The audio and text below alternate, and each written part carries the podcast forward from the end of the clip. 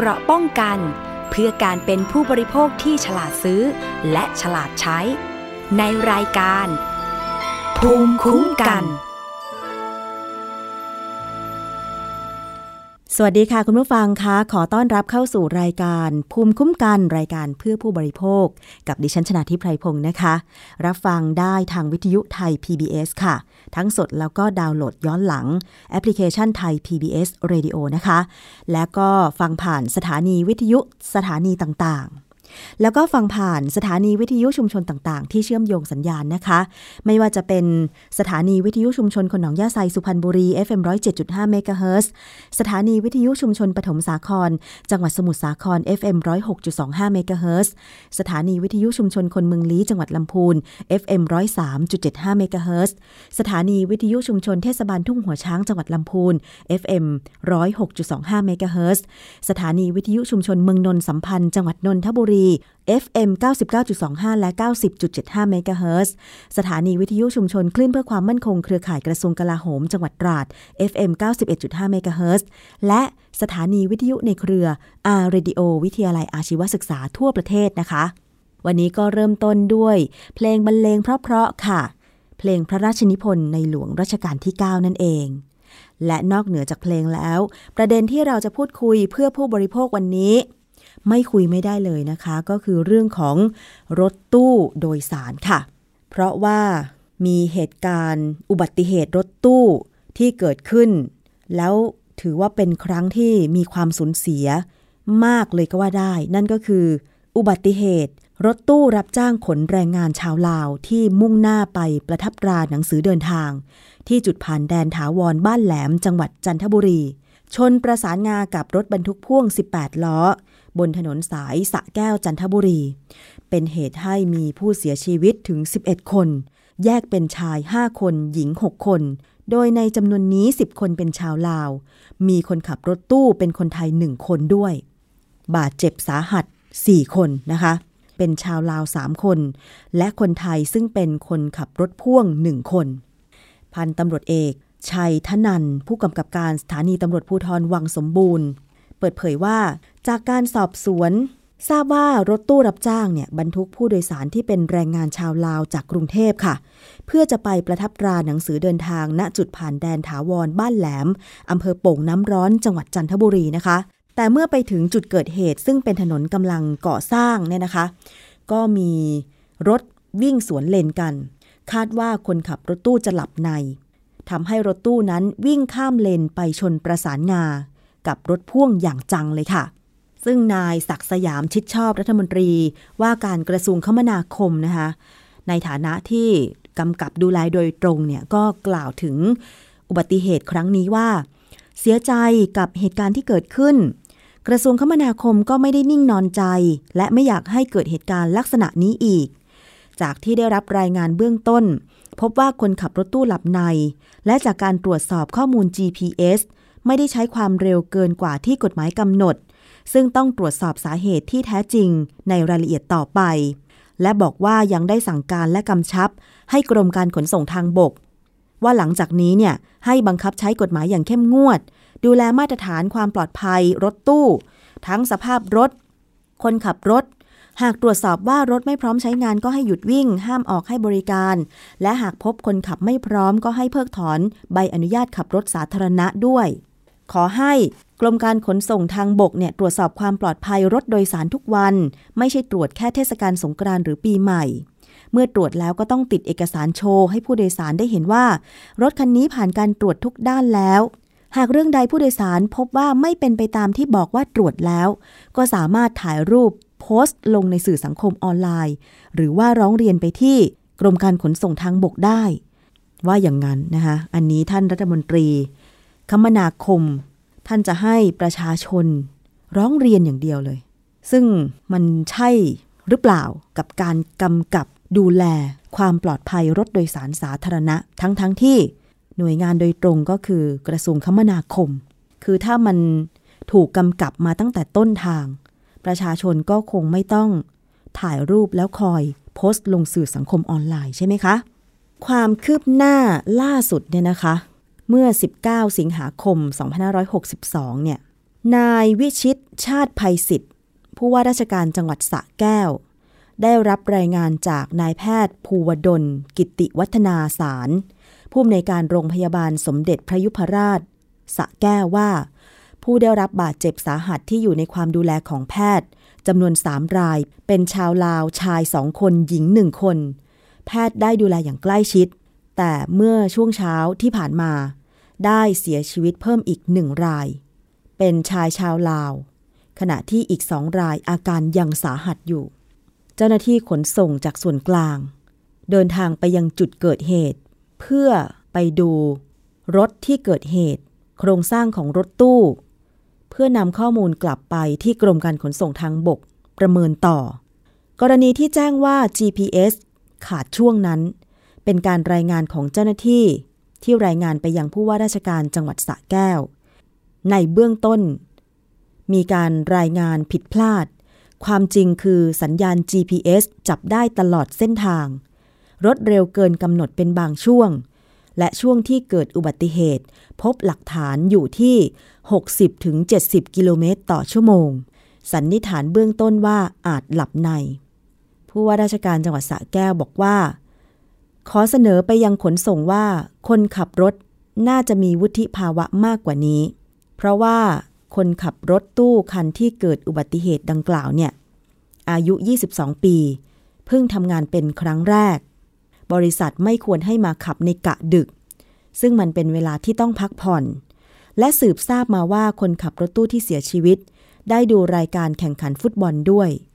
ซึ่งหากมีวุฒิภาวะหรือมีอาชีพ ด้านนี้ เขาก็ต้องนอนพักผ่อนเหมือนกับคนขับรถมืออาชีพ ทางด้านนายยุทธศักดิ์ประเสริฐ หัวหน้ากลุ่มงานวิชาการขนส่งจังหวัดสระแก้วบอกว่า รถตู้ที่ประสบอุบัติเหตุ GPS สามารถจับสัญญาณการเดินทาง ตั้งแต่กรุงเทพมหานคร ตลอดถึงจุดเกิดเหตุ ช่วงที่พบสัญญาณขาดหายไป คือบริเวณแยกไฟแดงสะขวัญอำเภอเมืองจังหวัดสระแก้ว ซึ่งถ้ารถหยุดวิ่ง สัญญาณ GPS ก็จะปรับเป็นศูนย์พอรถวิ่งมันก็จะคำนวณได้ตามปกติ รถตู้ที่เกิดอุบัติเหตุ ทางขนส่งก็ได้มีการบันทึกไว้ตลอดเวลา ซึ่งเรื่องนี้นะคะก็เป็นคำถามอยู่มากเหมือนกันว่า GPS ที่ติดในรถตู้เนี่ยสัญญาณมันจะขาดหายเป็นช่วงๆได้หรือไม่เพราะเหตุใด ซึ่งรองศาสตราจารย์ทวีศักดิ์แตะกระโทก อาจารย์ คณะวิศวกรรมศาสตร์ มหาวิทยาลัยนเรศวร และนักวิชาการ และนักวิชาการด้านความปลอดภัยทางถนนค่ะ ท่านได้ตอบใน Facebook ส่วนตัวว่า สัญญาณ GPS มีโอกาสขาดหายได้ ทั้งจากข้อมูลพิกัดของ GPS เอง ที่ต้องใช้สัญญาณดาวเทียมหลายดวงในการหาตำแหน่ง และขาดหายเนื่องจากขณะส่งตำแหน่งดังกล่าว ให้กับทางขนส่งผ่านระบบ GPRS โดยเฉพาะพื้นที่ที่เป็นจุดอับสัญญาณ แต่ถ้าเป็นพื้นที่อับสัญญาณจริง ๆ จะเกิดขึ้นซ้ำๆ หรือบางกรณีเกิดจากสภาพอากาศ ส่วนเรื่องปิดสัญญาณ GPS มีอุปกรณ์ขายอยู่ตามคลองถม จะบล็อกการส่งข้อมูลให้ขนส่งทำให้เหมือนสัญญาณหายไป อันนี้ก็ต้องรอการ สอบสวนกันต่อไปว่า สัญญาณ GPS ที่ขาดหายไป ก่อนเกิดอุบัติเหตุนั้นเป็นเพราะสาเหตุใด มีอีกท่านหนึ่งที่เสนอบอกว่าควรสอบสวนบริษัท GPS ด้วยว่าทำไมถึงขาดหาย แล้วถ้าสัญญาณหายไปจริงแก้ไม่ได้ ก็ควรยกเลิกใบอนุญาตบริษัทที่ติดตั้งระบบ GPS ด้วย ซึ่งดิฉันอ่านข่าวเพิ่มเติมมานะคะ เกี่ยวกับกรณี คนขับรถตู้ที่เสียชีวิตเนี่ยบอกว่าเพิ่งทำงานขับรถตู้ได้ 2-3 เดือน เขาไปสัมภาษณ์ แม่แล้วก็แฟนสาว แฟนสาวบอกว่า ก่อนไปขับรถตู้ห้าทุ่มเนี่ยเขานอนตั้งแต่หนึ่งทุ่ม ก็ถือว่าเขานอนเพียงพอ แล้วก็ตัวเองก็ยังไปส่งหน้าบ้านเลยว่าขอให้ขับรถดีๆ บอกว่าอย่างนั้นนะคะ ส่วนแม่ของคนขับรถตู้ก็เสียอกเสียใจ เมื่อทราบข่าว ทางด้านของรองอธิบดีกรมการขนส่งทางบกก็ยืนยันว่า รถตู้ที่เกิดอุบัติเหตุที่จังหวัดสระแก้วทั้งสองคัน ไม่ปิด GPS และก็ไม่ได้ใช้ความเร็วเกินกว่าที่กฎหมายกำหนด นายธานีสืบเลิก รองอธิบดีกรมการขนส่งทางบกค่ะบอกว่า จากการตรวจสอบระบบ GPS ของรถตู้ ซึ่งติดตั้งโดยบริษัทไทย GPS Tractor Corporation พบว่ามีการวิ่งจากต้นทางก็คือแขวงบางชัน เขตคลองสามวากรุงเทพ ใช้ความเร็วระหว่างขับขี่ก่อนเกิดเหตุก็คือ เวลา 4 นาฬิกา 8 นาที ใช้ความเร็ว 85 กิโลเมตรต่อชั่วโมง และไม่พบการตัดสัญญาณ GPS ส่วนรถบรรทุกพ่วงคู่กรณี ระบบ GPS ที่ติดจากบริษัท Ford Tracking System ระบุความเร็วก่อนเกิดเหตุ 48 กิโลเมตรต่อชั่วโมง และไม่พบการตัดสัญญาณ GPS เช่นกัน คุณธานีสืบเลิกบอกว่า กรณีที่อาจมีหลายฝ่ายมองว่าอุบัติเหตุที่เกิดขึ้น ทั้งสองคันน่าจะขับมาด้วยความเร็วสูงนั้น จากการตรวจสอบก็ไม่พบว่ามีการใช้ความเร็วที่เกินกว่ากฎหมายกำหนดแต่อย่างใด แต่อาจเกิดจากความแรงในการประสานงาทำให้มีผู้เสียชีวิตจำนวนหลายสิบคน แล้วก็สภาพรถที่หลายท่านเห็นก็คือพังยับเยิน แล้วก็ยังยืนยันด้วยว่ากรมการขนส่งทางบก มีเจ้าหน้าที่ตรวจเช็คสัญญาณ GPS ของรถโดยสารสาธารณะอย่างต่อเนื่อง และสามารถตรวจสอบความเร็วของรถได้ ในขณะที่เกิดอุบัติเหตุ ซึ่งตรงนี้ค่ะ ทางตำรวจก็กำลังตรวจสอบข้อมูลกันอยู่ถึงสาเหตุ แต่คุณผู้ฟังยังไม่ทันข้ามวันอีกเช่นกัน ก็มีอุบัติเหตุรถตู้นักท่องเที่ยวตกเหว ที่อำเภอบ่อเกลือจังหวัดน่านอีกแล้ว อันเนี้ยทำให้มีผู้บาดเจ็บถึง 11 คน เกิดจากคนขับไม่ชำนาญเส้นทาง ผู้โดยสารที่ไปกับรถคันนี้นะ เป็นผู้สูงอายุเกือบทั้งนั้นเลย แต่โชคดีที่ไม่มีผู้เสียชีวิต แต่แค่ได้รับบาดเจ็บอันนี้ก็บ่งบอกถึงว่า รถตู้มันไม่ปลอดภัยคุณผู้ฟังวันนี้เราจะมาคุยกันต่อเรื่องนี้กับคุณ คงศักดิ์ชื่นไกลลาด โครงการรถโดยสารปลอดภัย มูลนิธิเพื่อผู้บริโภคค่ะ สวัสดีค่ะคุณคงศักดิ์คะ ครับ สวัสดีครับคุณน้ำครับ ยังไม่ทันข้ามสัปดาห์ที่รัฐมนตรีว่าการกระทรวงคมนาคมคนใหม่ออกนโยบายต่ออายุรถตู้โดยสารไปอีก 2 ปี แล้วก็การเปลี่ยนเป็นไมโครบัสให้เป็นไปตามความสมัครใจ ก็เกิดเคสอุบัติเหตุรถตู้ใหญ่ ๆ ถึง 2 เคส ทั้งคนงานชาวลาวที่ไปต่อพาสปอร์ตที่สระแก้ว อันนี้เสียชีวิต 11 คน บาดเจ็บสาหัส 4 คน กรณีสระแก้วเนี่ย คนขับรถตู้ก็เสียชีวิต แต่ว่าอีกเคสหนึ่งที่เกิดขึ้นเป็นรถตู้นำเที่ยวที่จังหวัดน่าน อันเนี้ยไปตกเหว สาเหตุบอกว่าเกิดจากคนขับไม่ชำนาญเส้นทาง ครับ อ่า อันนี้เราจะโทษได้ไหมเอ่อโทษเส้นทางได้ไหมเอออาจจะต้องแยกเป็นสองสามส่วนครับค่ะส่วนแรกก็คือว่าถ้าตอนนี้ที่น่านเนี่ยเอ่อจริงๆแล้ว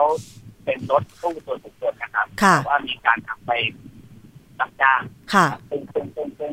อันนี้ก็อาจจะเป็นเรื่องที่ผิดกฎหมายอยู่นะครับ แต่ว่าตรงนี้เราก็ก็หลายคือหลายส่วนก็ได้นำรถประเภทนี้ไปรับจ้าง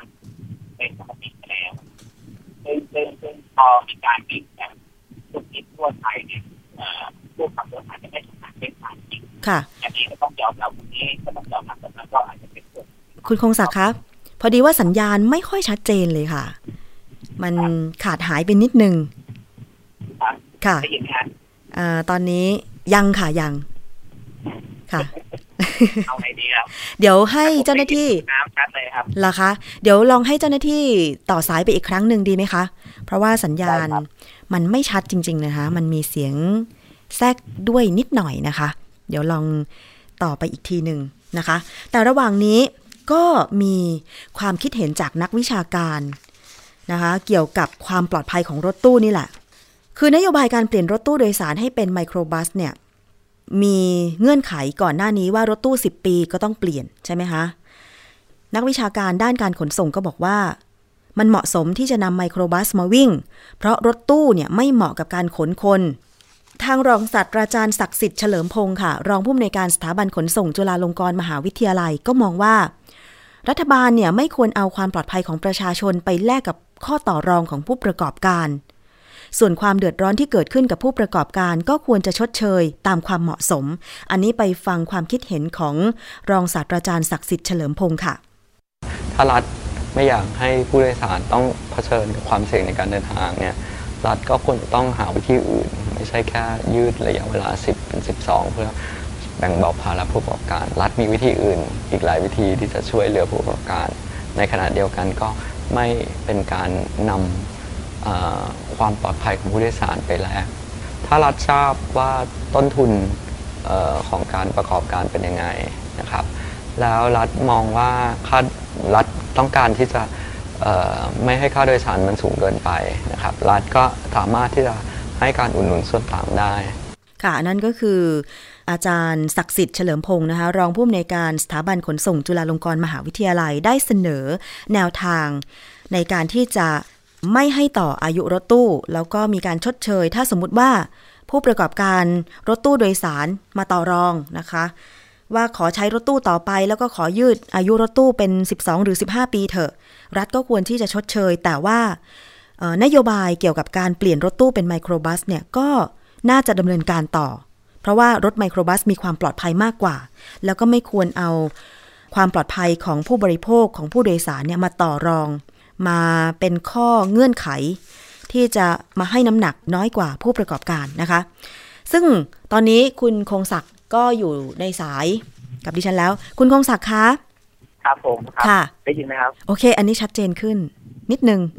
นะคะค่ะ เมื่อกี้ได้เปิดความเห็นของอาจารย์ศักดิ์สิทธิ์เฉลิมพงศ์จาก รองผู้อำนวยการสถาบันขนส่งจุฬาลงกรณ์ไป อาจารย์ก็บอกว่า ถ้าเกิดว่ารถตู้มาต่อรอง ว่าขอให้ยืดอายุรถตู้หรืออะไรก็ตาม ทางรัฐเนี่ยควรจะชดเชยไปตามความเหมาะสม แต่ไม่ควรเอาความปลอดภัยประชาชนไปแลกกับข้อต่อรองของผู้ประกอบการ ในการที่จะไม่เปลี่ยนจากรถตู้เป็นไมโครบัสอย่างเงี้ยค่ะ อันนี้ในฐานะที่คุณคงศักดิ์ทำงานด้านความปลอดภัย รถตู้โดยสารมาโดยตลอดมองว่ายังไงคะ ก็เห็นด้วยนะครับ เรื่องการที่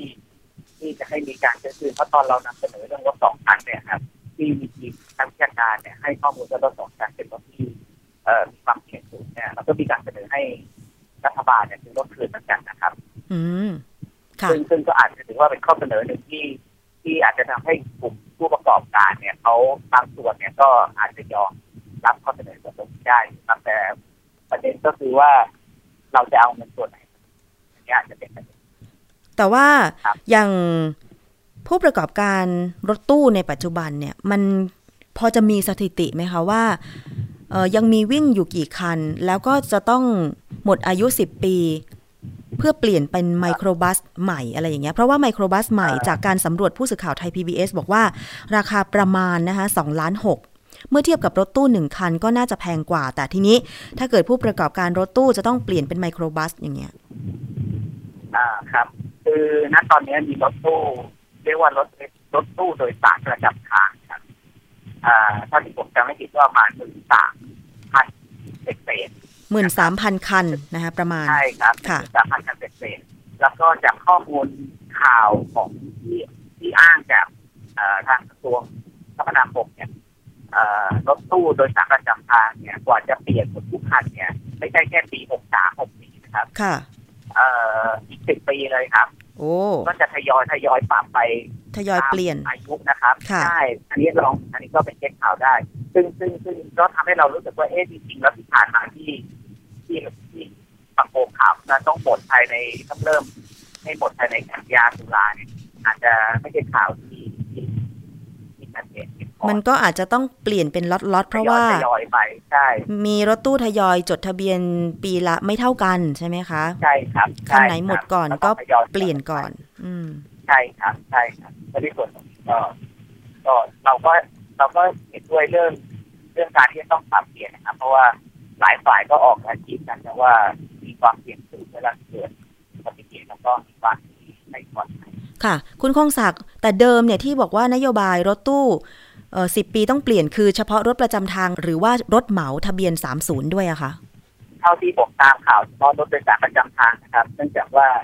เอ่อรถกลุ่มนี้จะมีวิ่งทุกวันแต่ถ้าเป็นรถไม่ประจำทางเนี่ยเขาก็อาจจะแบบไม่ได้ใช้งานทุกวันนะครับ เพราะงั้นประเด็นนี้ก็อาจจะไม่เกี่ยวครับอ๋อ แต่ว่ารถตู้คันที่เกิดเหตุที่สระแก้ว อันนี้เป็นรถตู้ทะเบียนสามสี่ก็คือหมายความว่าเป็นรถตู้ไม่ประจำทาง ใช่ครับเป็นตู้โดยสารรับจ้างไม่ประจำทางก็ไม่ได้อยู่ในเกณฑ์ที่จะต้องสิบปีเปลี่ยนใช่ไหมคะ ไม่เกี่ยวครับ อืม แสดงว่ามันไม่ได้เกี่ยวกับผู้ประกอบการ รถตู้หมวดสามสี่หรือสามศูนย์อะไรเลย คือเขาไม่ต้องไปเปลี่ยนเป็นไมโครบัสเลย อ่า ใช่ครับ คือกลุ่มนี้เขาเรียกว่า อ่ากลุ่มรถตู้รับจ้างไม่อ่าไม่ประจำทางค่ะ ก็อาจจะไม่ได้อยู่ในเงื่อนไขของการปรับเปลี่ยนสิบปี ค่ะนะฮะรถการปรับเปลี่ยนสิบปีก็เป็นรถประจำทางซึ่งก็จะขึ้นต้นด้วยเลขหนึ่งครับหนึ่งอืมหนึ่งหกค่ะประมาณเนี้ยครับ นั่นก็หมายความว่า ใครที่ใช้บริการ รถตู้วิ่งไม่ประจำทาง หรือรถตู้ส่วนบุคคลแล้วไปวิ่งเหมา ก็อาจจะต้องเสี่ยงกันต่อไป ก็ก็อาจจะประมาณนั้น แต่ว่าแต่ว่าก็ส่วนหนึ่งก็อาจจะเป็นเรื่องของของคนขับเป็นหลัก นะครับค่ะแต่ในเรื่องแต่ในเรื่องของโครงสร้างรถเนี่ยก็ก็อย่างที่คุณน้าบอกครับก็อาจจะต้องเป็นค่ะ เพราะว่าอย่างอาจารย์ศักดิ์สิทธิ์ท่านก็บอกนะคะ คือมีข้อมูลจากศูนย์วิจัยอุบัติเหตุแห่งประเทศไทย ก็พบว่าโครงสร้างรถตู้โดยสารแทบทุกจุดเนี่ยเป็นอันตรายกับผู้โดยสารถ้าหากเกิดเหตุก็คือ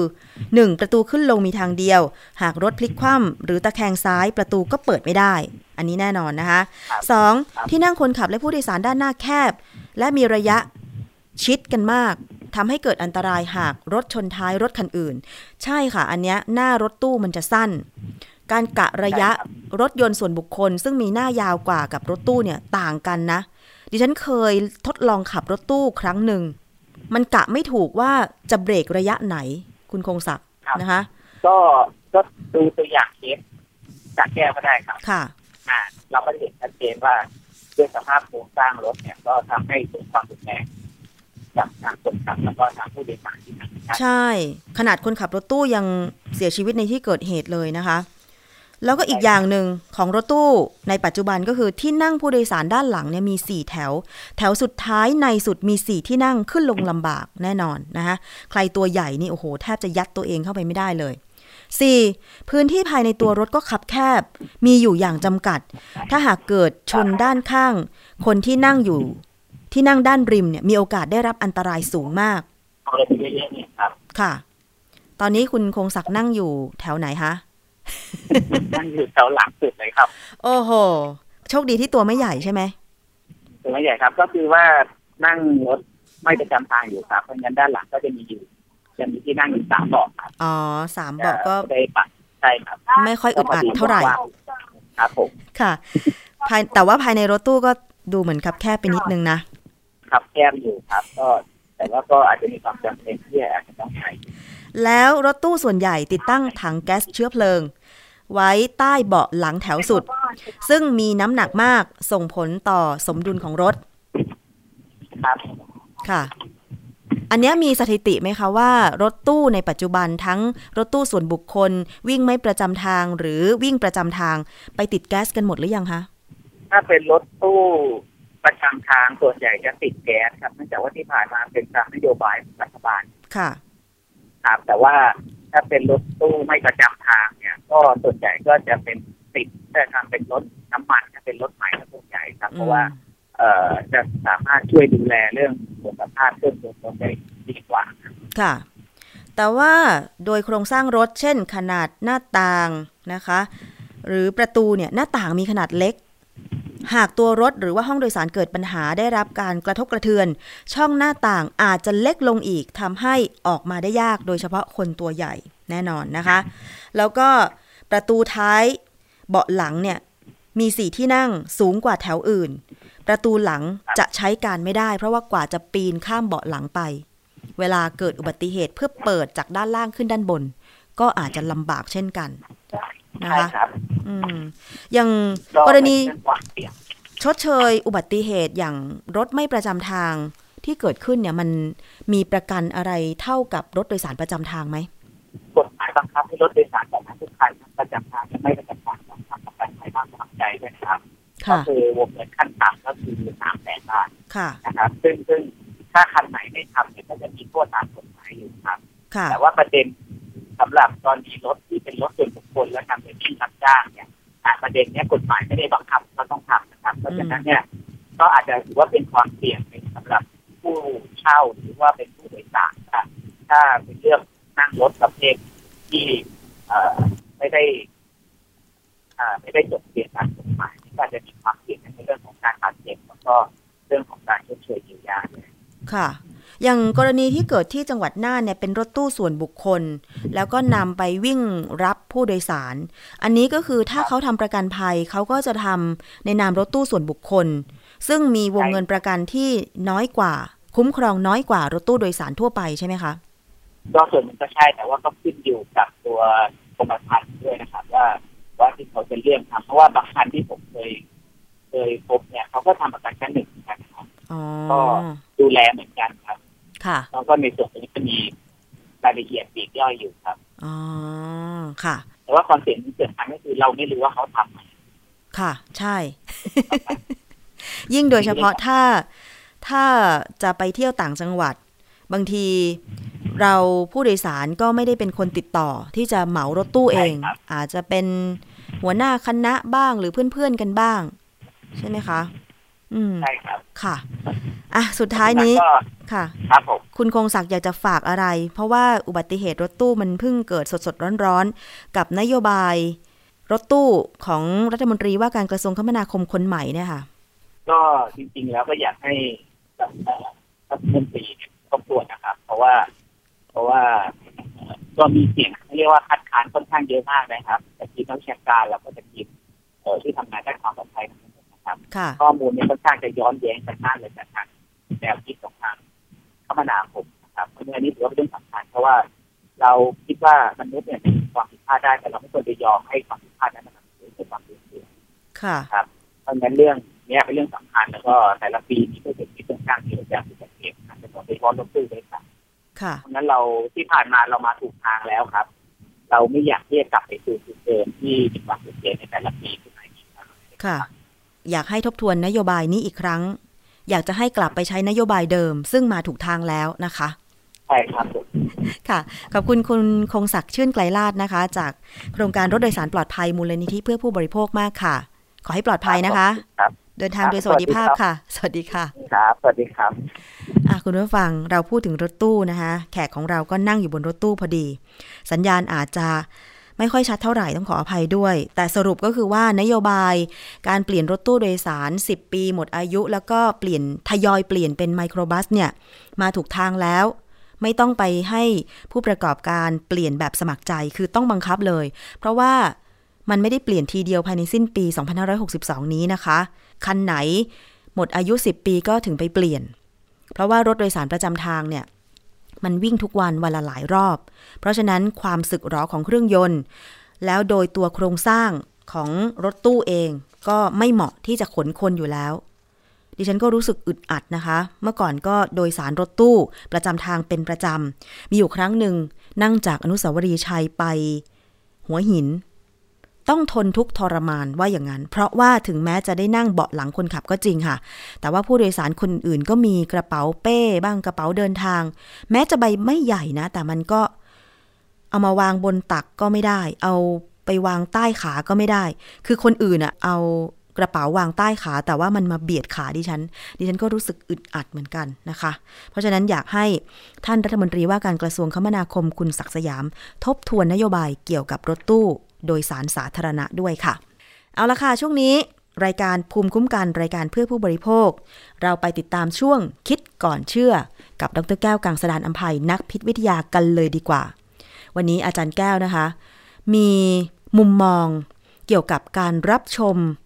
รายการโทรทัศน์ที่นำเสนอเนื้อหาเกี่ยวกับข้อมูลทางการแพทย์ หรือวิธีการดูแลรักษาสุขภาพ อาจารย์บอกว่า ดูรายการโทรทัศน์เชื่อหรือไม่นั้นเป็นสิทธิ์ แต่อย่าทุ่มจนหมดใจ มันเกี่ยวข้องกับรายการ รายการหนึ่งทางต่างประเทศ ซึ่งโดนสอบโดยสภาคองเกรสมาแล้ว ไปฟังกันค่ะ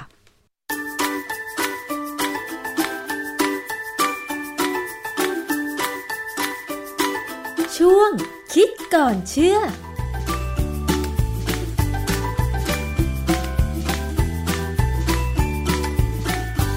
เวลาที่คุณดูหรือฟังรายการด้านสุขภาพ คุณเชื่อข้อมูลในรายการนั้นร้อยเปอร์เซ็นหรือเปล่า เพราะว่ารายการที่นำเสนอเกี่ยวกับการดูแลสุขภาพรักษาโรคต่างๆ มักจะมีบุคลากรที่น่าเชื่อถือ เช่นแพทย์ พยาบาล หรือบุคลากรสาธารณสุขมาให้ข้อมูลความรู้ ส่วนมากเราก็จะเชื่อถือข้อมูลในรายการ แต่ว่าข้อมูลในรายการที่นำเสนอความรู้ด้านสุขภาพบางที ก็อาจจะต้องฟังหูไว้หู เพราะว่า มีกรณีตัวอย่างที่เกิดขึ้น เกี่ยวกับรายการที่นำเสนอความรู้ด้านสุขภาพ โดยแพทย์ผู้เชี่ยวชาญที่ต่างประเทศมาแล้ว เรื่องนี้เกี่ยวข้องกับรายการโทรทัศน์เพื่อสุขภาพยังไงคะอาจารย์ คือหลายรายการนะฮะที่เป็นเกี่ยวกับสุขภาพจริงๆว่าไปแล้วทั้งโลกเนี่ยนะมันมีอยู่รายการหนึ่งของดรออส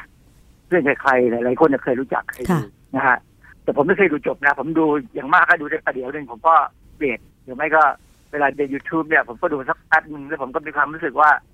มันอยากมันรับไม่ได้ก็ยังไงคะอาจารย์ ก็เลิกดู รับไม่ได้ เพราะว่า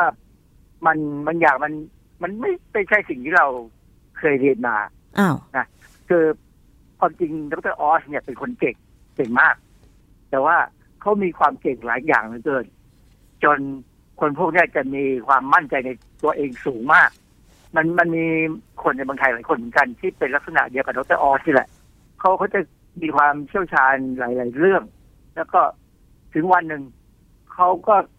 ไปเจอเรื่องบางเรื่องแล้วเขาคิดว่ามันใช่ เขาก็ย้ำค่ะคิดย้ำคิดจน คิดว่ามันใช่จน คิดว่าเป็นมีทฤษฎีอืมแล้วก็พยายามเผยแพร่ทั้งๆที่ความจริงบางเรื่องนี่ยังไม่เคยมีการพิสูจน์คือเก่งจนจนเกินไป เก่งจนและมั่นใจจนเกินไป มีอาจารย์หลายท่านเนี่ยในโลกนี้ที่พยายามสอนคนว่าอย่าคิดว่าตัวเองเก่งให้คิดว่าตัวเองยังไม่ค่อยรู้อะไร และพยายามหาความรู้ค่ะเพราะอย่างบางอย่างที่เราคิดว่ามันถูกตอนเนี้ยอนาคตมันจะเปลี่ยนไปเป็นไม่ถูกก็ได้ มันก็มีหลายอย่างค่ะนะฮะที่ผมพูดถึงดรออสเนี่ย เพราะว่าดรออสเนี่ยเขามีชื่อเสียงทางโทรทัศน์มาก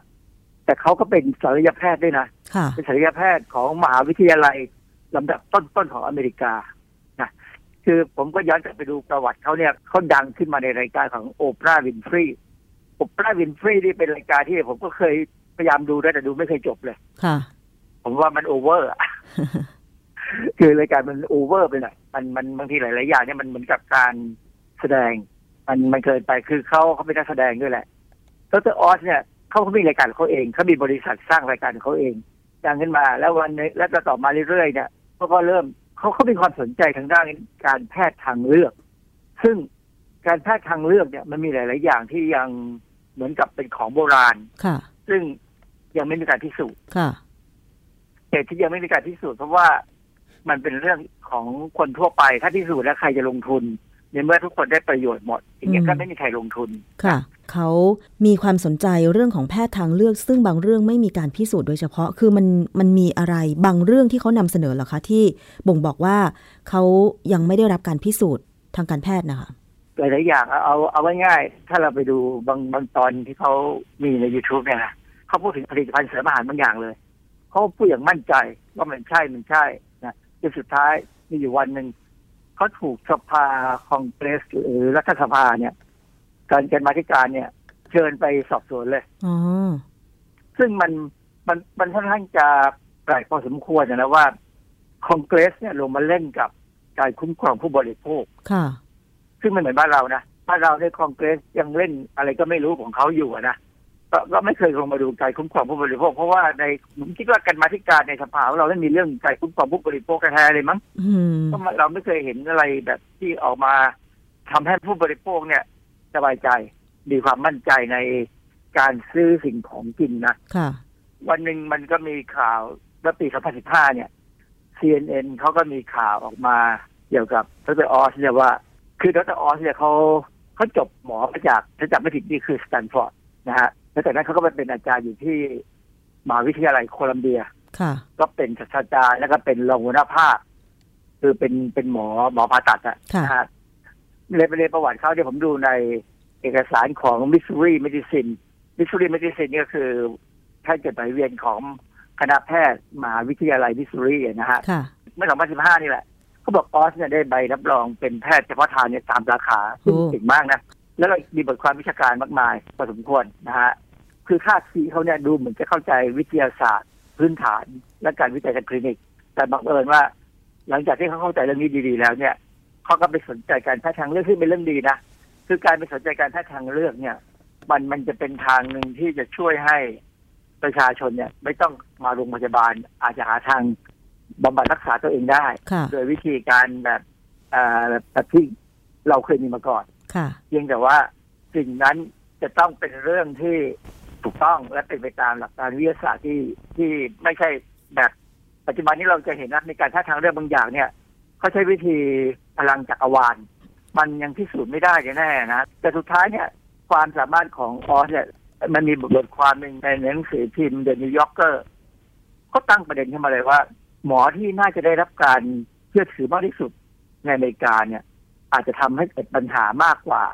ในการทำให้เกิดความดีนะเพราะว่า doing more harm คือทำให้เกิดอันตราย than good คือทำให้ให้เกิดสิ่งที่ดีๆ อันนี้เป็นบทความของ The New Yorker ในปี 2013 นี่เขาพูดถึงด็อกเตอร์ออซนี่แหละนะฮะออสที่เขายังไงกันแน่ มีปัญหาอะไรหรือเปล่า ทำไมสื่อถึงลงข่าวด้านนี้ของเขาอย่างนี้ใช่ไหมคะอาจารย์ ก็ปรากฏว่าในปี 2014 เนี่ย British Medical Journal เป็นวารสารทางด้านการแพทย์ที่ค่อนข้างจะมีอิทธิพลของอังกฤษเลยนะ เราจะเห็นว่าเวลาบางบางครั้งเนี่ย เราจะพูดเรียกเขาว่า BMJ เป็นวัดเป็นชื่อวารสาร BMJ เนี่ยได้เอา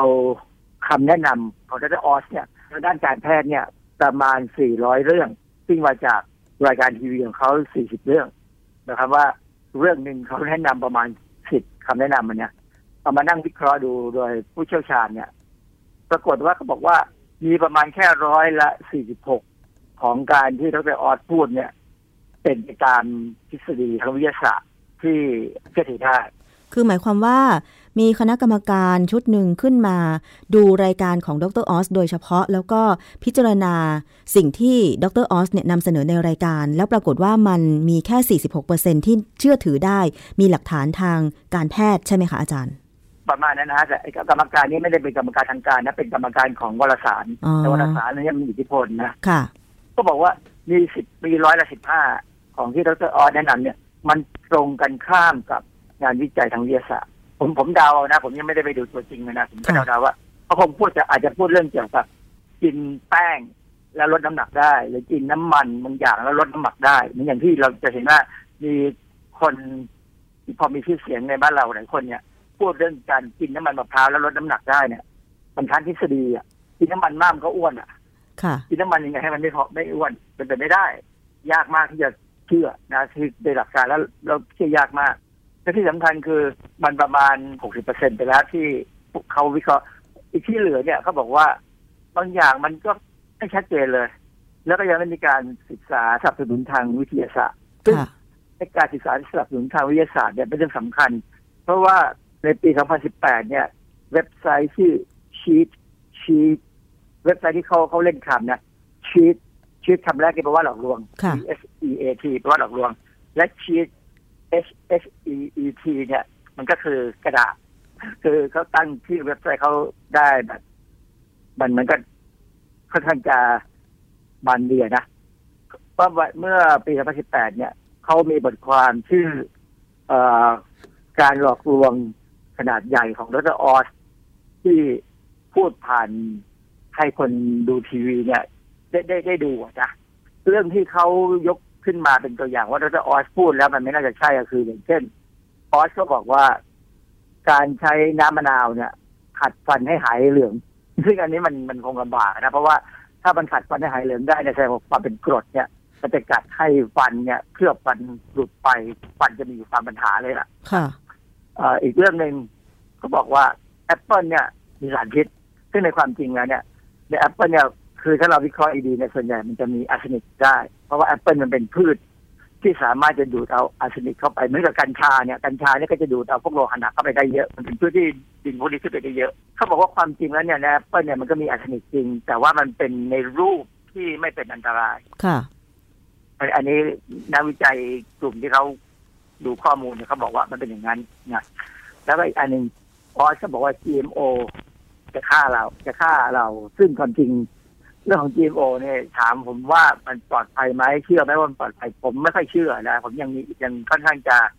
คิดว่ามันมีปัญหาเพราะอันนี้ผมค่อนข้างจะเห็นด้วยกับออสนะแต่ว่าในหลักการจริงๆทางวิทยาศาสตร์นี่มันก็ยังไม่ชัดเจนว่า GMO เนี่ย มันจะเกิดอันตรายเรื่องจากการที่มันไปถูกดัดแปลพันธุกรรมไหมแต่สิ่งหนึ่งที่ผมกังวลก็คือว่าพืช GMO บางอย่างเนี่ย มันทำให้มีการใช้สารกำจัดศัตรูพืชสูงโดย คือสูงเกินไปค่ะแล้วมันอาจจะตกค้างอืเพราะมฉะนั้น อันนี้ผมกับออสอยากจะเห็นด้วยกันค่ะ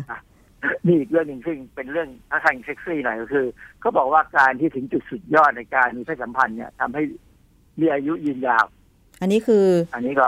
สิ่งที่ออสนำเสนอในรายการ แล้วก็ทางกรรมการเห็นว่ามันไม่ตรงถูกต้องตามทฤษฎีที่มีการพิสูจน์แล้วใช่ไหมคะ อันอันนี้เป็นในหนังสือพิมพ์ที่เขายกตัวอย่างให้ดูค่ะเข้าใจว่าคงมาจากกรรมการบางชุดนั่นแหละนะค่ะซึ่ง มันก็แล้วแต่บุญแต่กรรมว่าใครจะเชื่อไม่เชื่อเรื่องไอ้การ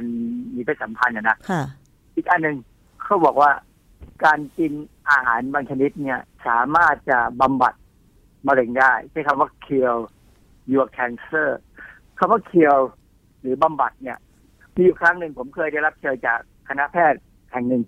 จะให้ผมไปพูดบรรยายเรื่อง อาหารบำบัดแทนมะเร็งอาหารรักษามะเร็งอะไรพวกเนี้ยนะเขาบอกว่าผมอยู่ในแนวของการ กินอาหารเพื่อลดความเสี่ยงมะเร็ง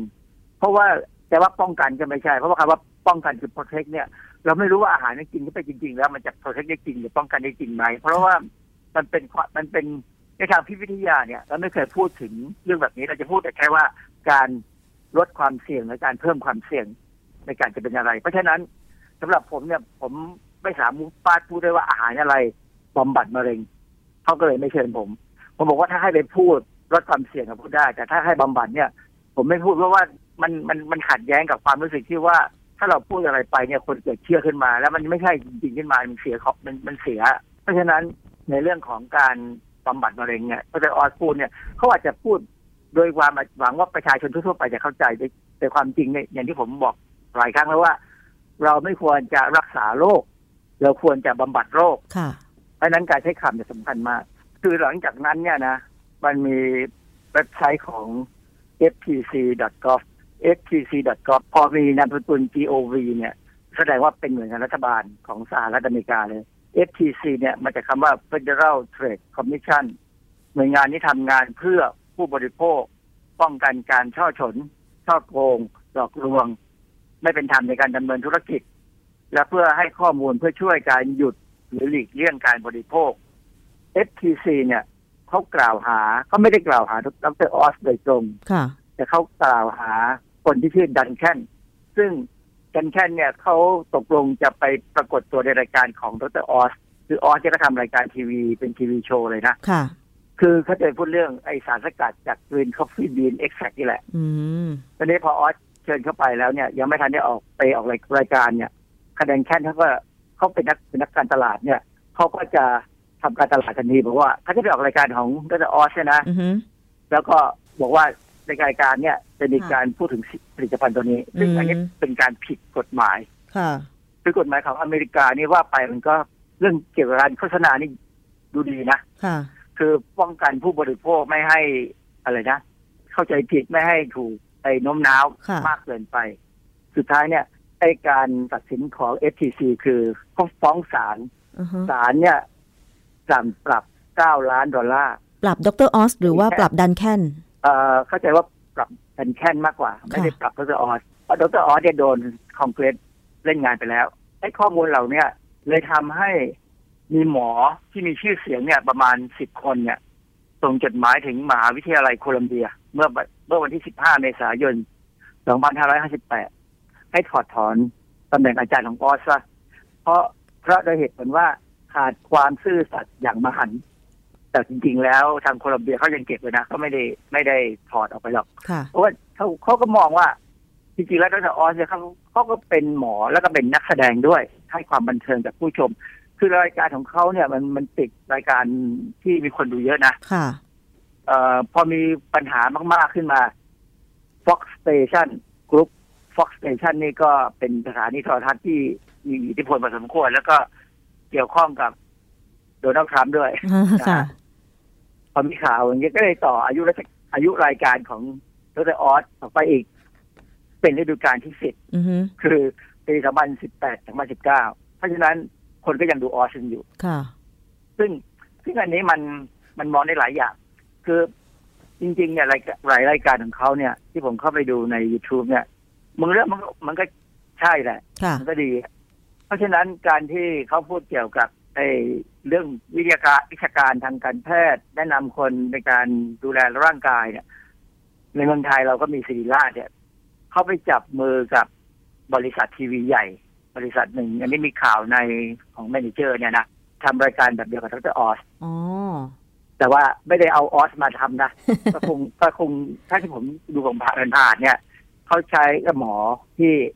มีชื่อเสียงก็มีความรู้เนี่ยนะค่ะพูดคล้ายๆกับแนะนำความรู้ แต่ว่าอย่างของออสเนี่ยเขาแนะนำทุกเรื่องเลยแม้กระทั่งการ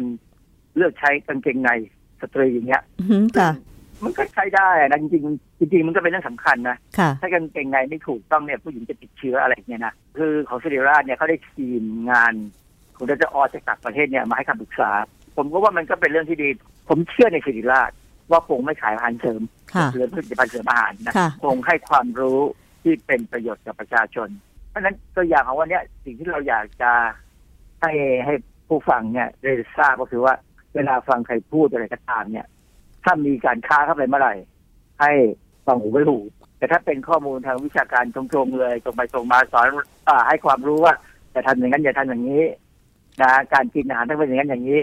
อย่าให้มีการค้าเข้ามาเกี่ยว ถ้าค่ะเมื่อไหร่เมื่อไหร่ก็ตามที่มีการค้าเข้ามาเกี่ยวเนี่ยให้ระวังตัว ความน่าเชื่อถือของรายการสุขภาพที่มีผู้เชี่ยวชาญทางการแพทย์มา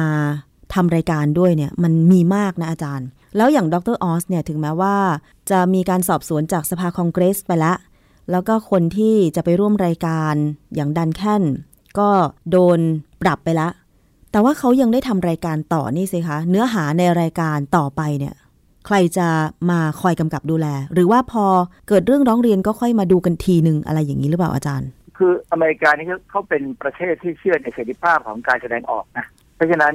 ผู้บริโภคคนฟังจะต้องมี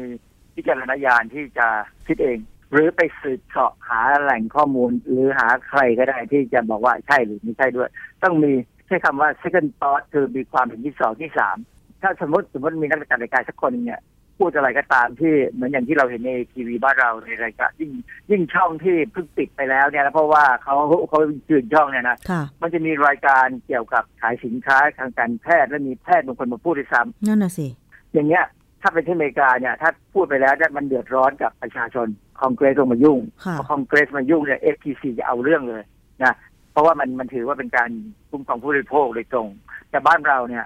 มันมันยังไม่ถึงจุดนั้นมั้งเรายังทำอะไรไม่ทันพอนะค่ะเพราะฉะนั้นจึงมีการขายสินค้าบางอย่าง เช่น สินค้าบางอย่างที่บอกกินเข้าไปแล้ว จะทำให้สมรรถนะสมรรถนะทางเพศกลับคืนมา หรือดีขึ้นกว่าเดิม ซึ่งไอ้พวกเนี้ยมันไม่มีการพิสูจน์ทางวิทยาศาสตร์ที่แท้จริง ก็มีขายเกลือแล้วก็เราก็ฟังแต่สำหรับผมเนี่ย ผมใช้รีโมทเปลี่ยนช่องทันทีอือฮะทันทีที่เห็นหน้าคนขาย เห็นหน้าพอขึ้นมาผมก็รู้แล้วรู้แล้วว่านี่เป็นรายการโฆษณายิ่งเห็นหน้าคนที่เราก็เดาเดาๆรู้ว่าพวกนี้จะพูดอะไรผมก็เปลี่ยนช่อง เพราะฉะนั้นทีวีผมที่ซื้อมาเนี่ยรีโมทจะพังเร็วเพราะผมเปลี่ยนช่องประจำเพราะช่องละสามวิสามวิใช่ไหมคะอาจารย์เขาบอกว่าคนไทยทนได้เก้าวิแต่ผมมาทนได้สามวิอย่างที่ว่าอะไรจริงๆคือเห็นหน้าเรารู้แล้วว่าไอ้นี่ไม่ไหวแล้วจะมาขายของค่ะพอเห็นหม้อกระทะขึ้นมาแล้วก็เปลี่ยนเอออย่างเงี้ยค่ะ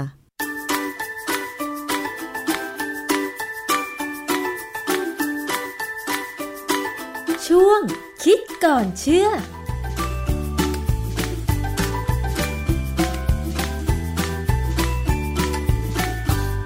และนั่นก็คือช่วงคิดก่อนเชื่อกับดรแก้วกังสดานอภัยนักพิษวิทยานะคะ หลากหลายเรื่องราวค่ะ ในการดูแลผู้บริโภค ซึ่งก็คือเราทุกคนเนี่ยก็ต้องมาเรียนรู้ร่วมกันนะคะ แม้แต่การดูรายการทีวี ดูสื่อต่างๆ ที่เกี่ยวข้องกับการรักษาสุขภาพ ก็ต้องพิจารณาลึกไปอีกนะคะว่ามันเป็นข้อมูลข้อเท็จจริง จริง ๆ หรือไม่ มันมีความเกี่ยวพันกับการโฆษณาแฝง หรือพยายามที่จะขายสินค้าทางอ้อมหรือเปล่า ผู้บริโภคก็ต้องรู้เท่าทันด้วยนะคะ และนี่ก็คือทั้งหมดของรายการภูมิคุ้มกันสำหรับวันนี้ค่ะ หมดเวลาลงแล้ว ขอบคุณมากสำหรับการติดตามรับฟัง ดิฉันชนะทิพไพรพงศ์ลาไปก่อน สวัสดีค่ะ ติดตามรับฟังรายการย้อนหลังได้ที่เว็บไซต์และแอปพลิเคชันไทย PBS Radio ไทย PBS ดิจิทัล Radio วิทยุข่าวสารสาระ เพื่อสาธารณะและสังคม